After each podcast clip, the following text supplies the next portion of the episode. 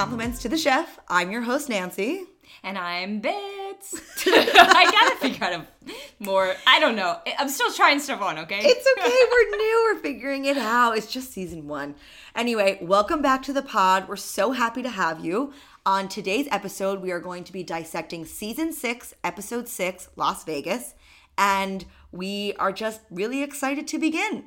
So why don't we heat up some leftovers? Why don't we? Um. Okay. So coming out of the gate, just want to. Nancy and I are pretty sure we missed a couple, so we'll need to go back and like maybe double reheat next week on some some things. But two that we definitely remembered. Um, the first was uh, doing a little bit of due diligence on the number of top chefs who have LinkedIn profiles. I'm not gonna lie, I searched for a couple of the chefs this season. Um, Jen Carroll popped up, and at that point, I'm like, I- I'm kind of done. I really hate LinkedIn. So all to say, Jen Carroll has a LinkedIn. Um, I won't say that it's common. Um, As someone who was searching for a job in the year of our Lord 2023, I also hate LinkedIn. It's the worst place on the internet. Anti shoutouts to LinkedIn. Anti shoutouts. So yeah, Um, let's not spend on our weekend. Let's not spend any time on no. LinkedIn. So let's just go straight into our next leftover, which I'm going to heat up, which was uh, some quick math. Which, if you went to business school with me, you'll know I'm not very good at. So we're going to do some not quick math on how old Ashley's niece or nephew is. Now, because I am really good at casing and you know BCG, McKinsey, Bain hire me some consulting assumptions assuming that this show was filmed in 2008 because it aired in 2009 mm-hmm. and we know that the show films spring summer so if this child was born sort of early summer 2008 you enjoying this Yeah. then drum roll please uh, this child is 15 years old, which I'm sure all of you figured out a long time ago. Yep. But it just took me a little longer. That's Well, why I don't there. work in, in consulting. But anyway, um, we know, as Bit said, we know there are more, but uh, we actually, for once in our lives, did not listen to ourselves over and over again to pick them out. So we're going to do a better job next time. You might hear a few more leftovers from us. So let's begin.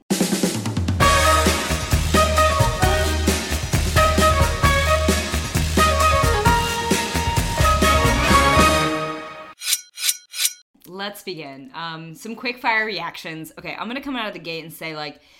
To me, episode six is really the episode where chefs' personalities are really uh, like starting to form in my mind, or like my opinions of chefs. Oh, it takes I- that long. I don't know if it's me personally or if if what I'm getting from the show is a much more crystallized point of view on who the chefs are to one another. So to to kind of say it simply like I think this is the first episode where we're really seeing the annoyance the chefs have for Robin uh, and her kind of staying power for lack of a better word. Um I think we're seeing a dark horse contender for most likely to stay in it for too long. Yeah, I and so, have it annoy everyone else. Yeah, everyone everyone loves Mateen, everyone hates Robin. Oh, That's what. I have for my notes at the top of this episode. But um in general, um I think this episode to me felt like a bit of a throwaway. yeah, it was like kind of the a transitional I was uninspired by both the quick fire and the elimination challenge. Yeah. It didn't really up until now each challenge has showcased talents and characteristics of the chefs in a different way. Like every if you're really strong at adapting, you've had one challenge that's mm-hmm. really good for that. If you're really strong at classical technique, you've had a challenge for that to shine through. But this one, it sort of felt like same old, same old, uh, and it didn't really feel innovative. Yeah, I I agree. Like let's let's actually just get right into episode recap. Yeah, Um, absolutely.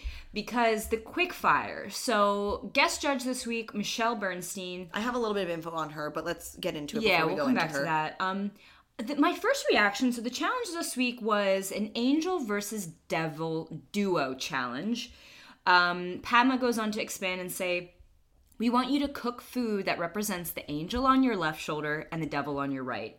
Um, specifically on your personal battles of being chef. It took just way too long to explain it, but like the long the long and short of it is like cook two things and one is like a little gluttonous and one's a little healthy. And like that's kind of where everybody took it. Yeah, and I don't know if you agree with this, but it essentially was a rehash of the very first elimination challenge, which was cook your vice. Yes. Same, same. I did. I, I I thought the exact same thing. I also was curious, like, if you thought when you heard duo challenge, like, what did that mean as far as like the the primary protein in each? Like, are you thinking it's the same? Are you thinking it's different? Having watched a lot of Top Chef prior, I assumed that it was like same dish, two different ways. Yeah. Okay. But a lot of people interpreted it differently. Yeah. Where they literally just made two different dishes. Yeah. It, it, it and it wasn't the majority. Like I actually think most chefs did do the same thing two ways. We actually had three chefs cook scallops, so we got a little bit of a top scallop nod this week. Um, Save that for another season. yeah, that For our loyal fans, stick around. Great There's season. an iconic Top Chef line coming up. Um, but yeah, uh, you know, I don't think we need to spend a ton of time in this week's quickfire. To be honest, like uh, some standouts have to comment. Eli won on the risotto counter for this week. Um, Yes. he, he actually managed to do two kind of like classic Top Chef stereotypes. He did well three actually. He did scallops. He did scallops two ways, and he made a risotto. So like in my mind, he actually wins. Like just like it's like the triple crown of Top Chef. Like to just do like the most like oh my god shit. Um, Yes, we also have um, Kevin once again doing bacon. I love Kevin. He can do no wrong, but like we need him to branch out a bit from his Southern boy bacon stuff. We know he has fine dining in him. Like, let's move on a bit. we we we got it. And honestly, like a quick interjection here, just to to give uh where we're at on the counter of each of these items. Oh yeah, thank you. Um, I actually think we are currently sitting at, let's see, we've got three total risottos this season, and we've got seven total bacon usages. um, so, not to say we haven't seen a ceviche yet this episode, but it, shockingly, ceviche blows both of those out of the water with a total of 11 ceviches made this this season so far. That's an average two, almost two per episode. It's so it's so crazy to me because you would think that once a chef sees another chef do a ceviche, they'd be like, "Okay, I'm not going to do ceviche." Are you okay? Question for you: Are you the type of person at dinner who, if someone orders the same thing that you're going to order, you'll change your order? I'll change my order. Me too. Yeah, and so order. for me, I would see, oh, Jen Carroll's doing Right. ceviche. I won't do ceviche. Right. Because then you're well, and- that, and like you're gonna be compared, like Always. yeah, As we well, saw last episode yeah. with battling ceviches. two, three, four shitty ceviches, three of which were Bettines. But anyway, so just had to kind of give a nod to that. Um, yeah, this was like kind of just I don't know. It it had all the makings of like being a fun challenge, but it was a little too overwrought. Um, Robin actually ends up winning this challenge, much to the other chef's annoyance. Oh my She- God, She made a just- crumble and salad. Yes. And so her reasoning there was she, in recent years, had been diagnosed with cancer. And I'm gathering because of her participation in the show, was in remission at this time. Yeah. um, but in going through those treatments, she had to eat a very healthy diet. So she was talking about how uh, her angel was the healthy diet that helped her get through her cancer treatment, and the devil were the sugary foods that she was not allowed to eat. And I actually think of all of these people, it was a great grounding principle. Yes. It really was. I totally agree. Now, whether or not her food was the best of everyone's, Yeah. jury is out. I really can't speak to it. The salad was giving me hints of Eve earlier in the season of like ugly wedding salad. Apple crumble, I'm sure it's delicious, but I really just couldn't get a sense that this dish was good. But I think from a conceptual standpoint, I liked hers a lot. yeah. But um, the other chefs definitely had some choice words about her Eli's using a this. Full a hole about that. He honestly, a-hole. I don't really like Eli, and I'll try not to like let it color, but like he's just like kind of nasty. Like he's like not a nice. He's gross. He makes comments about women. He makes comments about Padma. Yeah. He and he's always insulting other people, other chefs. Yeah. And he, ha- I will quote him directly because I do not want to misquote what could be one of the most offensive things I've heard on this show, uh, which was, "That's a pretty good way to win a quick fire. Tell people you have cancer. Oh my God. I mean, weak." Yo. Yeah. This dude like is a bowling ball of a man, and he needs to roll on out. Moment of silence for Eli's idiocy. Yeah, and lack a neck, to be honest. His head is not screwed on right. That's what we're seeing. Yeah, he just ay ay ay. Whatever. Not to, that. That wasn't cool. I should make it face. This guy just really bothers me. Yes, Anyways, but so let's do top and bottom quickly just to close out our Yeah, quick yeah. fire. So on the top we have Mike Voltaggio, which I'm sure he was happy about after last week's performance Yeah. of the train wreck quote of a quick fire dish he had. Then unfortunately Eli bowling ball, half Mm-hmm. of the Pickle Brothers, but the worst half of the Pickle Brothers because I love Dirk- Kevin. They're like the like bread and butter of the Pickle Brothers. Yeah, yeah, yes, thank you. And then we have Robin, who wins. On the bottom, we have Ash, who did not complete the challenge. He only made one dish, and what he did complete was not good. Bryan Voltaggio, who actually gave a talking head at the beginning Yeah, saying, oh. I've really been failing at quick fires. I try to do too much. And then, unfortunately, once again, You know when they do a, a talking head like that, it's going one of two ways. Yep. Did not go the right way this time. did not. And then last but not least, we have Laurine, who was boring and uninnovative. So, you know, kind of a boring quick fire. Yeah, it was, and like you know, my guy making more freaking Greek food. Like, come on, dude. I don't know. I'm glad that Padma's like you're wise Greek and it. you're tired of it. yeah, I'm so tired of it. Yeah, and Padma's bored too. Um. So anyway, so so we're chilling. The quick fire's over. We get to meet our guest judges this season. Um, Penn and Teller. what do you think of this? Wow, choice? what a blast from the past. You know what's funny is like I c- still get them confused with the one like with the Vegas show with the tigers. Is that Oh, different? Oh yeah, it's different. Oh, what were their names? Um. Okay, leave it for the leftovers. I can't conjure it right I'll, now. I, I've got to Google it while we're sitting because it's gonna bother me. But um, Tiger Las Started with an S, and one of them got eaten by the Oh, tiger. Siegfried and Roy. Siegfried and Roy. I was It's thinking Sigmund. thing. I was thinking Sigmund Freud. Yeah. Siegfried and Roy. I think Yes. the other one had been eaten by the tiger at this point. oh, jeez. Yeah, I guess so. I Hate forgot to see it. that. Occupational hazard. Yo. If your occupation is tigers. Would he eat that? He did eat that. oh shit. okay, so whatever. Okay, we, we have Penn and. Teller. They are magicians. They are not tiger people. Um, they are not eaten either. So um, they come out with some cup and balls, and they're just like doing some crazy cup and ball Do tricks. you like magic? I love magic. I actually have a YouTube video of me like some dude coming up to me in the park and like doing magic at me. And yeah, I'll send it to you later. It's crazy. What? Yeah, the, I was like at a work You event. put it on YouTube? No, the magician did. He's like, "Are you cool if I put this on YouTube?" He Oh, was like a popular the magician. man on the street. yeah, I- I'm like, I'm the perfect person When for a magician because I'm really gullible.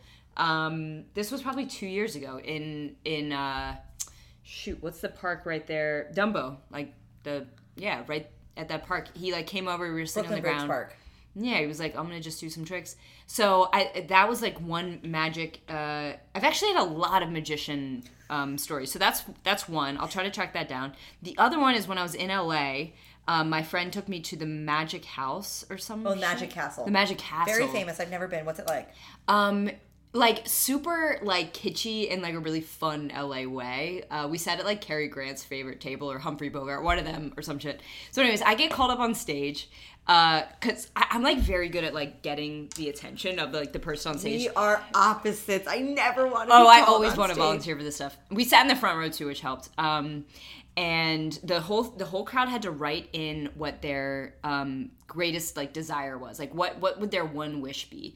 And then I got called up on stage, and I had to pick one of the audience members' wish out of a bowl, and it was she wished for a bigger butt. And I like read it, and um, so I start laughing, and the the whole shtick was like they you're I wasn't allowed to say it. I just was supposed to read the note and think it. And then the two magicians, like the assistant and the magician, were gonna guess what it was and draw it, like Pictionary style, on the board.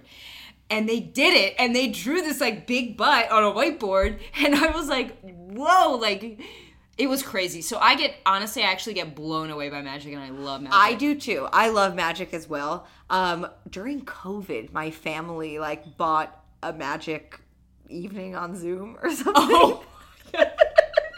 and it was really fun. It was. I bet, it was actually. really. I mean, it was one of those things. It's deep COVID. Yeah. What else are you gonna do? And the guy was good. Um, I did, however, sort of figure out a lot of things about it, which was like his Zoom. His Zoom was doing things that Zoom couldn't do. Like was it that part of the magic? no, no, it wasn't. it It's more just like I figured out that he had pre-recorded like a lot of boxes because the way it oh. worked was there were a lot of people on this Zoom watching this magic show. Yeah.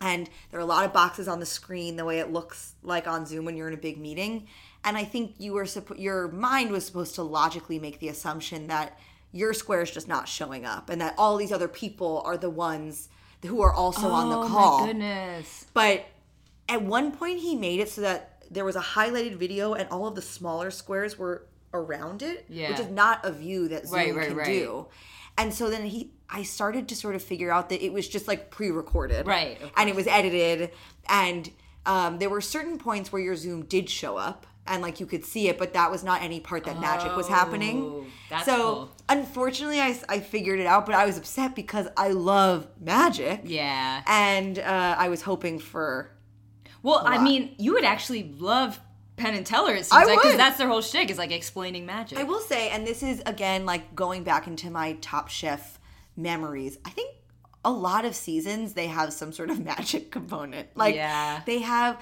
because there's always some sort of like uh, molecular gastronomy challenge, but while it do frame, while it do frame, but I think there are a few seasons where like they go to Vegas and they go see like a David Copperfield show or something. Uh-huh. But I this is not the first and only magic challenge we've ever seen in the history of Top Chef. Okay, so welcome Penn and Teller. Love the magic. Um, I'm gonna say straight out of the gate, we also get another guest judge who I Oh, will be with us. I think most of the season. I have a lot of information. Toby Young. Yeah, let's do. He's such a little angry British baby Okay, guy. I have Like, a lot of information on this. Okay, so okay. I'm going to do a quick, I'm going to do a shallow dive into Michelle Bernstein and a deep dive onto Toby Young. Okay. So, shallow dive on Michelle is she is the daughter of Argentine Jewish mother and a father of Russian Jewish heritage. So, she's a nice Jewish girl. Wow. And Argentina during World War II, famously, both sides fled there. So, you got Nazis and you got, you know, victims. Right. Fun, fun place. Fun things happening in Argentina. But anyway,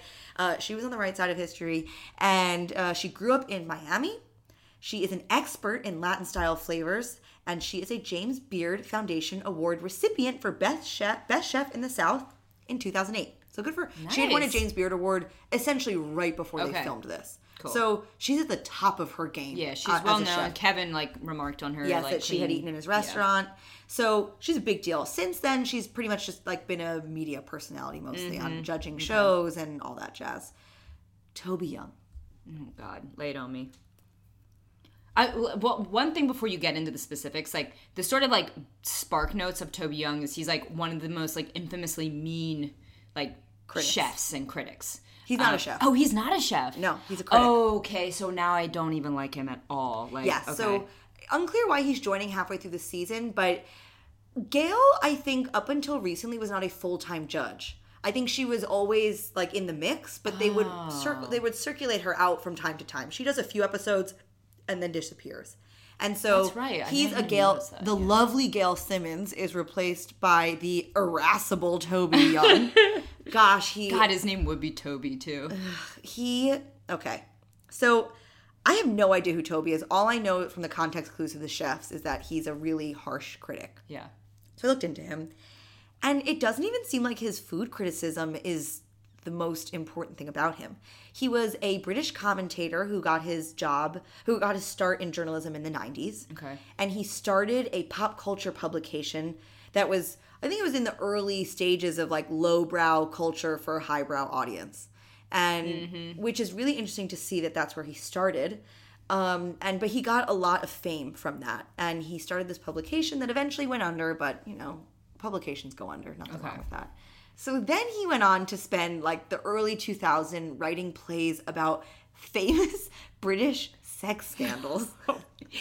There's a market for that, I guess. I guess okay. So one of which was very well received, and it was about a sex scandal involving Boris Johnson, who, admittedly, and I am sorry to all of our British listeners. I don't know British political history as well as I know American political Right. history. I didn't really know about Boris Johnson's career before his recent stint as prime minister. Right. Um, but yeah, apparently he was active in the early 2000s. And it was like He was- comedy, right? Like it was not a drama. I think it was a comedy, but not only was he politically active, he was clearly sexually active in the early 2000s. but Yeah. Actually, it's I'm not even. It's like an unbelievable thought that Boris Johnson was sexually active. Um, But I think he's still to this day. I Sexually he- active. He's sexually active. Can you believe it? To this day, no longer politically active, but still very sexually active. gross. I think he did. So I know that he had like a much younger wife who, in like a very alt right fashion, is like a blonde media bombshell. Yeah. And dating like this gross, slovenly right wing guy. But I need to look into the details of that. So let me put it okay. down for leftovers. Okay. Um, so I'm going to look into Boris Johnson uh, and his wife. So um, the other play was referred to as an unqualified disaster. So clearly, he was not a Shakespeare of any kind. Right. Um, but there's way more information here besides his sex plays. In 2019, Boris Johnson. Uh, oh, he supported Boris Johnson as a leader for the Conservative Party. And in 2020, he said he was wrong to back Boris Johnson for the leader of the Conservative Party. And then in 2022, he backed Boris Johnson for the leader of the Conservative Party. Wow. Snip, snap, snip, snap. He, he clearly can't figure out his opinion on Boris Johnson. He actually, um, I'm trying. I'm having a hard time deciding if I hate him more than the judge from Great British Bake Off. Which What- one? What was the guy, the bald guy? Oh, you Oh can't my put them in the God. same category. The bald guy is just a comedian who's not that funny. I guess. Just because they're both bald doesn't and mean- British and British and like so annoying. Yeah, but Toby Okay, no, sorry. Toby Young is objectively a bad. I won't even. He's a bad guy, okay. I will not put the two of them in the same Okay, category. okay, I that's refuse fair. to. That's so fair. I just need to get to like things about Toby Young. So at the time, again, Toby Young is a journalist. He's famous for his very inflammatory right wing uh, opinions. Okay. And um, in 2023, in fact, last year, he was named the 44th most influential right wing figure in British politics. 44, like, I don't know how influential that makes him, but all to say, if you scroll down on his Wikipedia page, there's an entire section called controversies, plural. Mm, and that's how you know he's a nefarious figure. You know, like, He has his own. he has section about it. controversies. The first of which is titled eugenics. Oh my god! What This guy is a bad guy. So is this after we see him on Top Chef? Like yes, okay. So this is Okay. after Top Chef, but he clearly has the seeds of this with just how angry and oh, gross he is. Oh, God. But I felt it after googling him that everybody needs to know about Toby Young. So Toby Young's eugenics scandal. I'm just going to read this straight from Wikipedia. Under a section titled Progressive Eugenics in a paper he wrote, mm-hmm. he discussed developments in genetically engineered intelligence and proposed that should the technology for selecting embryos for highly intelligent babies become predictable, it should be provided free of charge to parents in low income situations with below average IQs. Oh god, How disgusting is that? Jesus. so bad. So that's that's controversy number one. Controversy number two: Office for Students. In January 2018, Young was announced as one of the non-executive members of the board for the Office of Students, a body intended to ensure institutions of higher education are held accountable. The Guardian uh, reported that Young's teaching posts, as previously stated as uh, qualifiers for him to take the job of head of Office of Students, his teaching posts that he claimed he had at Cambridge and Harvard were misleading. And although Young had taught at the universities as a lecturer, he had never been appointed to an academic post at any of these institutions Oh my god. and the appointment the universities um, or the office of students very quickly revoked his membership on the board when his old twitter posts of misogynistic and homophobic comments were discovered Wow. Oh my god. I, I, like feel so good because I was like, I'm gonna come here and just absolutely light this guy up, and now I don't have to. now you don't have to but wait there's a third controversy. Oh my goodness. which is around covid and you Oh, know, of course. Oh my goodness. It's your very run of the mill alt right, like spreading flagrant misinformation about Right. COVID. At the beginning, he said that the government was paying too much attention to it. Then he said that, you know, like rich people can't get COVID. Then he said, you know, he was on the anti vax train, like that whole rigmarole. Right. And he is widely regarded uh, as spreading wild misinformation about COVID. Wow. And the la- I will end this Okay. section about Toby Young with the following fact. Young is reported to have edited his own Wikipedia page 282 times over the course of six years. Oh my. So we could be reading an edited version for all we know. Which is crazy because it is a very unflattering Wikipedia page. So if he's in there editing it, imagine how bad he is. Right. And like what what what do you think the like scale of the edits are? Is like he changing like the number from like like four offensive tweets to like two offensive tweets or is it like fully removing facts like I, we'll never know but that is so validating that guy He sucks sucks. And unfortunately, we're going to have to see him a few times this season. we are we are we'll just have to do the like kind of required like ugh and then just ignore it But let's get into the elimination challenge. We haven't even said what the challenge is. my is. goodness So why don't you kick us off, challenge. Bits? Yes. So um this is kind of like a very I think like textbook top chef challenge. Unimaginative. It's deconstruct a classic dish. Um the thing I will say is like I love a knife draw. So I love that the chefs had to draw knives. Um uh, so I'll just kind of quickly like rattle off like who drew what, just so like everybody's a frame of reference. And then I have some questions for you. Okay, so we have Jen drawing the knife for meat lasagna, Ash shepherd's pie, Mike Voltaggio gets Caesar salad, Robin gets New England clam chowder, it's back, um, Eli sweet and sour pork, Lorraine Lorraine excuse me fish and chips, chicken get uh, chicken get, Chicken gets. Chicken gets Kevin. Uh, Kevin gets chicken mole negro. Bryan gets Reuben. Ashley pot roast. Mike eggs Florentine. And Ron paella, Which he says he does all the time. which he does all the time as he exclaims paella.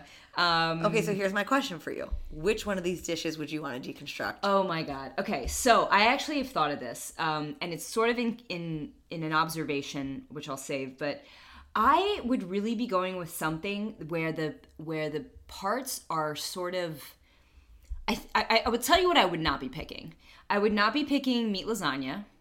I would not be picking mole negro, and the reason for those two is that I think that the the sauce is so core to that um, dish that it would be very hard to deconstruct. Like it would be hard to know where to draw the line on deconstruction. Like on a mole, like am I deconstructing like every facet of the mole sauce? Because there's like dozens of ingredients in a mole. So that was like one one thought there. I actually think that I would go um, Caesar salad.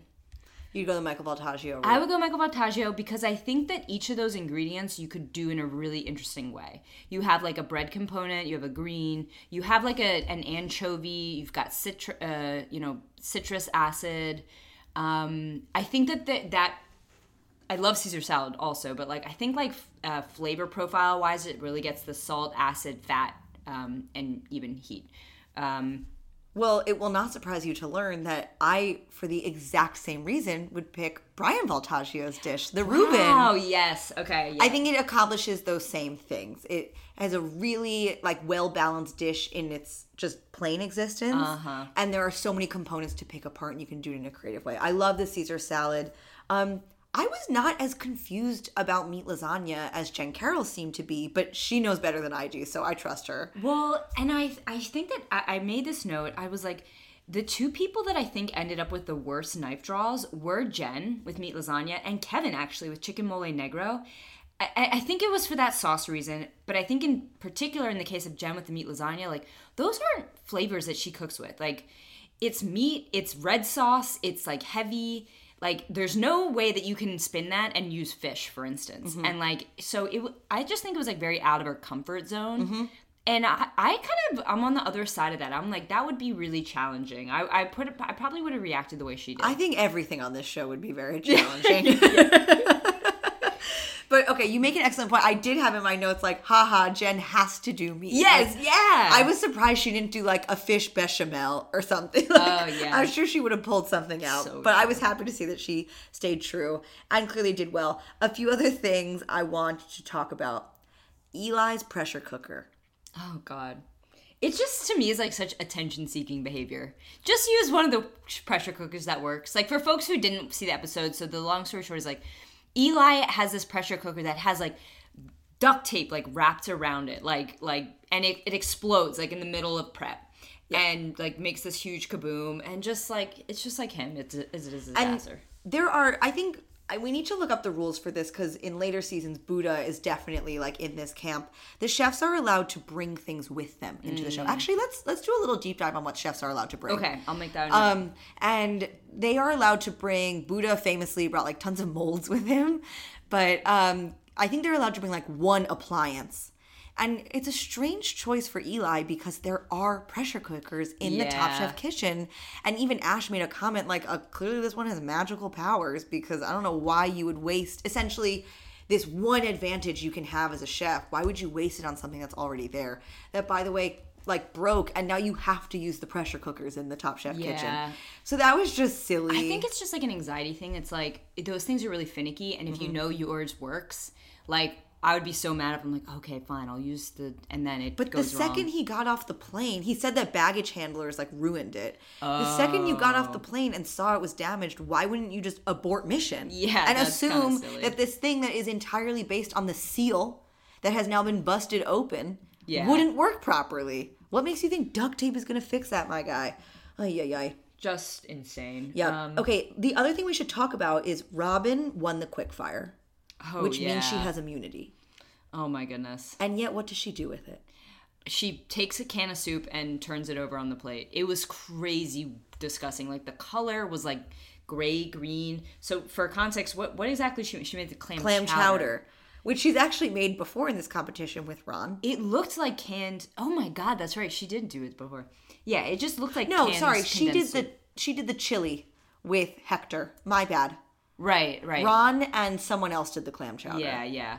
My bad. Um, so yeah, I, I think like uh, the the notes really that I made for this elimination challenge were, um, I, I actually thought a little bit more about like the presentation here because I think that the sort of deconstruction implies that you have to have a very interesting um, plating. Uh, because the whole point of deconstructing is like you're separating out the ingredients and then like the diner needs to like reassemble them in the way that they eat the food and they take the bite and it tastes like what um what the sort of reference meal was I have a question for you about the Robin of it all. If you were to receive immunity, do you think you would use it to go crazy? Or do you think you'd use it to just like cook a good meal and like sort of save yourself the energy and anxiety and rest up for the next challenge? I think you have to do crazy because like what you run into also is like you the worst that you can do is like play it safe and then the chefs like see that and see that you went middle of the road and basically like they have to go home because you're the worst one but you can't go home like i think like it would garner quite a bit more respect to kind of go crazy and also just like i mean i just think it would be more interesting as the contestant to, to do that um what about you what, what would be your approach I I'd probably take it easy, honestly. Like, Interesting, okay. And I I hate to be that guy, or I guess maybe this is just to play devil's advocate. Like, this is a very physically demanding competition, oh and like the the and it's physically demanding and emotionally demanding in that like you're constantly thinking of new ideas and you have to like think of something interesting and oh did i get this that and the other thing and you're like it is a test of all of your Yeah. like nerve endings at once and i think if i were given the opportunity to sort of like sort of just chill out for a day yeah phone it in a bit I, I mean i would not actively make a bad dish Right. but i would complete the brief and nothing more that's a Because that's I a good strategy i've never thought about it like, that Those opportunities, like Kevin getting to sit out that day with the French chefs, like I think you cannot underestimate the power of a day of rest. Yeah, in a competition show like this. That's so true. Because they, I mean, they just spent the night before camping on a dirt patch on a ranch. yeah Like I'd take they it were in the easy. elements that's so I true. would, and maybe that would not gain me a lot of respect from my fellow cheftestants, but. I'll be napping and you'll be freaking out. Yeah, that's a really solid strategy. I'll I I can concede that being a, a good approach. But who um, knows in the heat of the moment? I think also these chefs, one of the reasons why I'm not a chef, in addition to not wanting to pursue a career as a chef, um, is like truly the egos on these guys are out of control. Yeah. Yes, I have an ego, but they are in it for fame and glory. Yes. And I think that the mindset of these guys is like not only do I have immunity, but I won with immunity. To win with immunity is one of the badges of honor in Top Chef. And I think very few cheftestants are willing to let that opportunity pass. Yeah. So they will go for it regardless. Yeah, they're they made want of that. different stuff in that Yeah. way. Yeah. Exactly. But anyway, okay, so let's just walk through everyone's performance or you know some of the the really standout ones. Yeah, I'd actually like to hear what you like visually. Well, you can take it whichever way you want, but like, what dishes come out to the table and you are like, I wish I was there to eat that. Great question. Meat lasagna, Caesar salad. Um, I think Kevin's chicken mole negro, which we need to take a moment to talk about. Yeah, He did so much work. Yeah. On it took him two whole minutes just to say what the dish was. It was and it looked very simple. Right. I mean, it didn't look simple. It just looked very he was concerned it was like going to be too brown. Yes, which it was brown, Yeah. but clearly that was okay because it tasted delicious. Right. But he made so many components, Yeah. and I love that immediately Michelle Bernstein said he cooked his butt off Yeah. on this plate. I love that she got it, respected it, acknowledged it. Yeah, I really think that we need to take a moment to respect how hard he he did probably three times the amount of work of most of the chefs there Yeah. for that one dish in the same amount of time. And I just absolutely loved that. Um, the one that I'd be curious to try but am not interested in would be Ashley's pot roast. Mm-hmm. I'm not a pot roast girl, um, but they clearly loved it, so I'd be curious like how she did it to make yeah. it good. Yeah. Um, dishes. What What about you? What about you? Um, the Caesar salad. I think I'm like really hyped on the Caesar salad this episode from Mike V. Um, Oh, sorry, the Reuben. I forgot to say the Reuben. oh yeah, of course. Well, and th- but I don't think the or no, did the judges? They said it was okay, It was okay. There was a few like kind of okay dishes. but I just love a Reuben, so I want to try it. I, you know, honestly, it's it was kind of interesting too because there was a few chefs that actually didn't even know what their what their meal was. Like had never had it before. Mike, I ugh. Mike I didn't know what eggs Florentine was, and Ash actually didn't know what shepherd's pie was. And, you know, he didn't even I don't know a ton about shepherd's pie, but I know there's mashed potatoes in it. And he there was no mashed potatoes on the plate.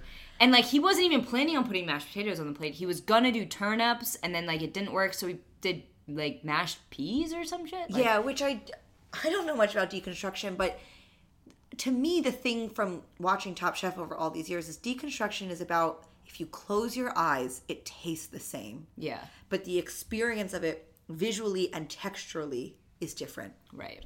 And so I think Ash really got ahead of himself. Like, I'm going to switch out the mashed potatoes for this turnip. And it's like, no, no, no. If you close your eyes, turnip puree and mashed potatoes do not taste the same. You need a potato, it needs to taste Yeah. like a potato. And so, yeah, he, he definitely erred on that one. Very quickly on Bryan, he's got to stop saying warm mayonnaise. I didn't even clock that. Who wants warm mayonnaise? Yeah. Unless it's fresh mayonnaise, which I've done. Sure, but like on the um the trout and béarnaise, he Yeah. called it a warm mayonnaise. On this, a warm mayonnaise. To me, that's just food poisoning in a bottle. Yeah, that's a little strange to like really Yeah, double so click. chill out, word. Bryan, on that one. Um, poor Ron this challenge. I think like it again, just like the the every shot we got of Ron really kind of put him in the light of like he's he's like on another planet for this one. Like he does not understand what deconstructed means. Like you know, Eli and Kevin are trying to kind of explain it to him because they're they're seeing what's going on. They're worried. Like he, I don't think he understands that. Like you know, you just don't substitute out one ingredient. He kept Like, you- saying, sorry, I don't mean to interrupt. Go ahead. no, like you you have to like refactor the whole thing. He kept saying, so I'll do this and I'll make it chic. Like he was conflating deconstructed with chic because I think at the time it was very trendy, Yeah. but deconstructed is not chic. Yeah, so he um he was really excited when he got it. I think that like kind of blinded him a little bit to the fact of like what the actual challenge was asking. Um but yeah, I mean, you know, who haven't we touched on? I, let's talk about Eli's sweet and sour pork. That was the most disgusting plate of food. I, I actually think that like next to Ash's quickfire from last week where he had the like thick taco like shells or whatever strangeness like this looked so unappetizing when it came out there's like these like gray balls I just like I don't know. He's also just like annoying me. So He also lent uh, or created the opportunity for a very funny tasting moment where Toby Young blah, said like it looks like bull's testicles. And Padma has a zinger, Boom. which I think gets to you know what we were talking about last episode with she's adventurous, she'll Yeah. eat anything. Like she really is a good food critic. Yeah. And Toby Young is sitting there with his like alt right persona. He's like, it looks like bull testicles. And she goes, I've actually had bull's testicles and these are bigger. Just incredible. It was like a really sort of, even though it obviously wasn't about Toby Young's dick, like it was a very emasculating Yeah. moment for him and I loved it. There's a lot of clapbacks on Toby actually. Um, Michelle, Oh, yeah, Michelle Bernstein, Bernstein. gets one in in the judges table. We'll talk about that in a bit. But Yes. Um, but yeah, you know, other person we didn't talk about, uh, Lorraine. Lorraine, sorry, God, that name just is not sticking. Fish and chips, I think she did a bad job with this. Yeah, didn't have enough chips. Um, I don't know. The, fish and chips, I feel like it comes up some seasons and people kind of never really get it right. Yeah, it's tough. Um, but I, I love a fish and chips. I do. I did like her line where she said, "The only thing you're missing is the newspaper." I thought that was sweet. It was a cute nod. I kind of. Yeah. It made me wish that she had put some sort of newspaper element on it. Mm-hmm. I think that would have been a cool, especially because it was about deconstruction. I think it would have been a like the beautiful magic nod. guys are there, and yeah. But you know, whatever. Anyway, okay, so let's talk about judges table. Second week for Ashley at judges table Oh, in so the top in the top four. I'm so happy about it. We had Ashley, we had Mike V, um, and we had Kevin and Jennifer. Um, Jennifer, I think, was shocked because like the whole Yes. time we're getting the vibe from her that she's like not feeling really confident in this dish, and like you could tell like when they said her name, she was like, "What?"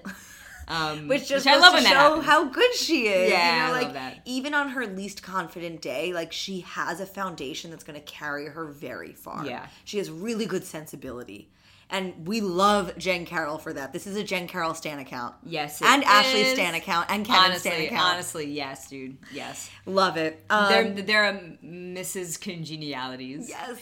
But yeah, I have in my notes, it's I'm happy to see her on top. It's proving what we thought. Like, why is she on the bottom? Like, she seems like she doesn't deserve to be there, but she's hitting her stride. Yes, And that's great to see. Um, as always, I'm very happy to see Kevin win. Yay! I love yes. him. Kevin took the win. Um, And some gets- nonstick cookware. Oh yeah, he was like flaunting it too. If you got to flaunt it, whatever. Um, so this is the second elimination challenge for Kevin. Mm-hmm. So um, I'm we need to do a full tally, but that's How about our next episode, we'll just do a rundown of who has how yeah. many We'll do we'll do a quick one. I believe Bryan has three. I think Kevin has one, and I think Jen has one. Or excuse me, Kevin those has two and Jen has one. Something along those lines. Yeah, so we'll check that out. Um, Save it for leftovers. But anyways, so that's the top. You know, Michael V. We, not much more to say there. Tom makes the comment like, "This is the type of food that makes you excited about food." this was, I mean, a tailor-made challenge for Michael. Yeah, Lee. if he wasn't in this part, I think it would really have kind of hurt his ego. Um, But let's talk about the bottom. So we have Laurine, Ron, and Ash.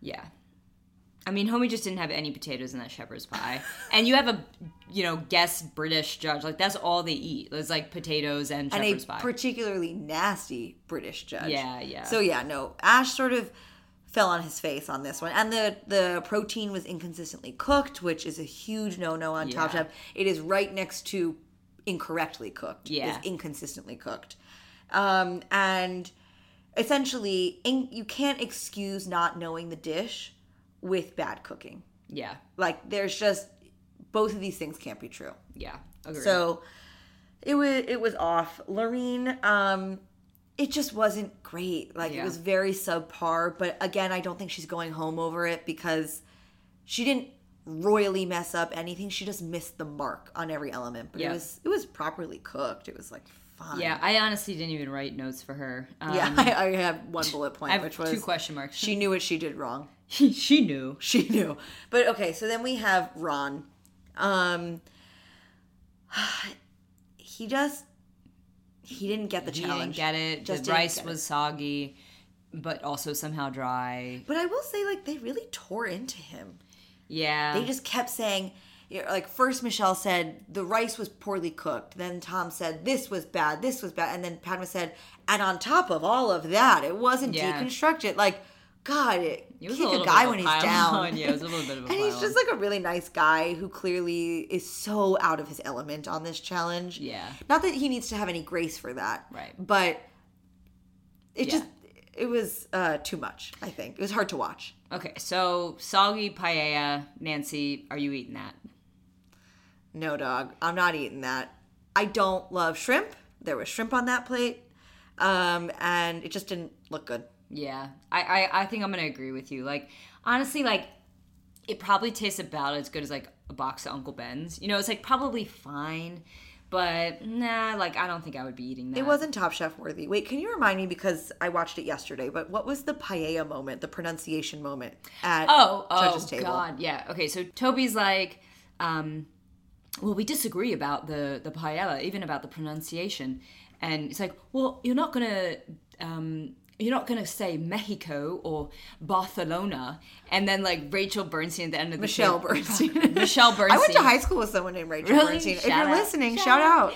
Um, Michelle Bernstein is like, um, actually, I do say Barcelona and I say paella because I'm a Latin woman, and just was like, so you dude, like, yeah. I'm really glad that all of the girls got their swings in on this one. with Yeah. Toby, he Yeah. he sucks hardcore. Clearly, they don't like working with him. Anyway, so not to end all this on a sour note, let's talk about Ron. What's he up to now? Where is he now? So, um, in a quick deep dive on Ron and where is he now, he is still a chef. Um, he does not seem to be the executive chef of any restaurants.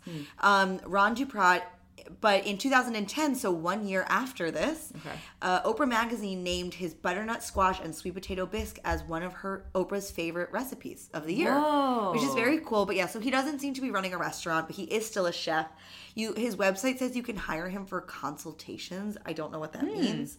Um, but I looked at his Instagram. He's like, I think he does the rounds at like culinary schools and gives talks. Cool? Um, but I yeah, kind of, I get, I, I see that for him. Like, I think he's just not somebody who just like wants to be running the show. I think he probably just loves cooking and is like, let me just chill in this my lane. And well, good for Ron. Hell Yep. yeah, I love to hear that. Um, yeah, this was maybe like a little bit of a like ugh episode, but there was still some really fun stuff. we still got Um, 48 minutes out of it. we still we still juiced a lot out of it. Um, Do you have a judges table this week? Yeah, you know what? I have a judges table. Okay, let me start your clock. This is Bits's judges table. One minute starting now. Okay, the Robin pile on. Like, is Robin a little silly? Is she like, does she wear her like heart on her sleeve? Does she talk too much when she cooks? Yes, but like, it was just.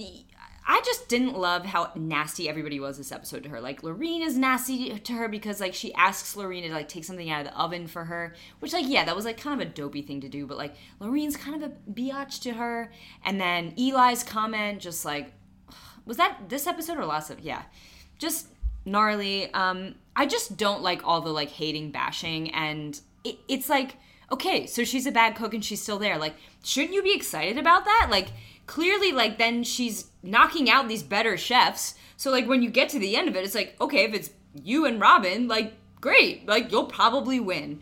Um, so I don't know. I just to me this was like one of the this storyline is like one of the most decidedly distinct ones that make this season feel so much of its time than the other Top Chef seasons, where people are a lot more like there's a lot more camaraderie. So, Yeah. Anyways, didn't love the Robin bashing. Uh, it was funny when she fell, but that's all I'll say about that. I will, yes, just to add one little thing. Like, she's clearly not going to win. Yeah, I wonder what it's like to be in the house. It must really feel like, is this woman a contender? Yeah. With the vitriol that they have for her. Yeah. But they have to know that she's not going to win. Right. And so why are they so hype about her? This is Nancy's judges table starting now.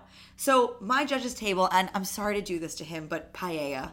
As a dish, mm. I've never been a fan. And there are a few reasons why. First, I've never really understood what's so special about like rice and seafood. Mm-hmm. It just is not that interesting to me, but it's always such a big deal when there's paella on the menu. Like, and there are so many different types of paella. I'm sorry to the entire country of Spain. I know this like is your national dish, but I've just never understood the hype about paella. That's number one. Number two, I'm not a huge shellfish person, so it just doesn't appeal to me. Number three, the price. Paella famously uses saffron as an ingredient, which is one of the most expensive spices out there. And I'm just gonna say it, it doesn't taste like anything. totally respect that perspective. Um, Wow. So we had a lot. We had a lot of gripes to pick on this episode, but um, we'll we're we're We'll still get- loving it. We're still loving it. Love and we'll, Top Chef. We'll love get them universe. next time. We're having fun. We hope you're having fun. Thanks for tuning in. This is Compliments to the Chef.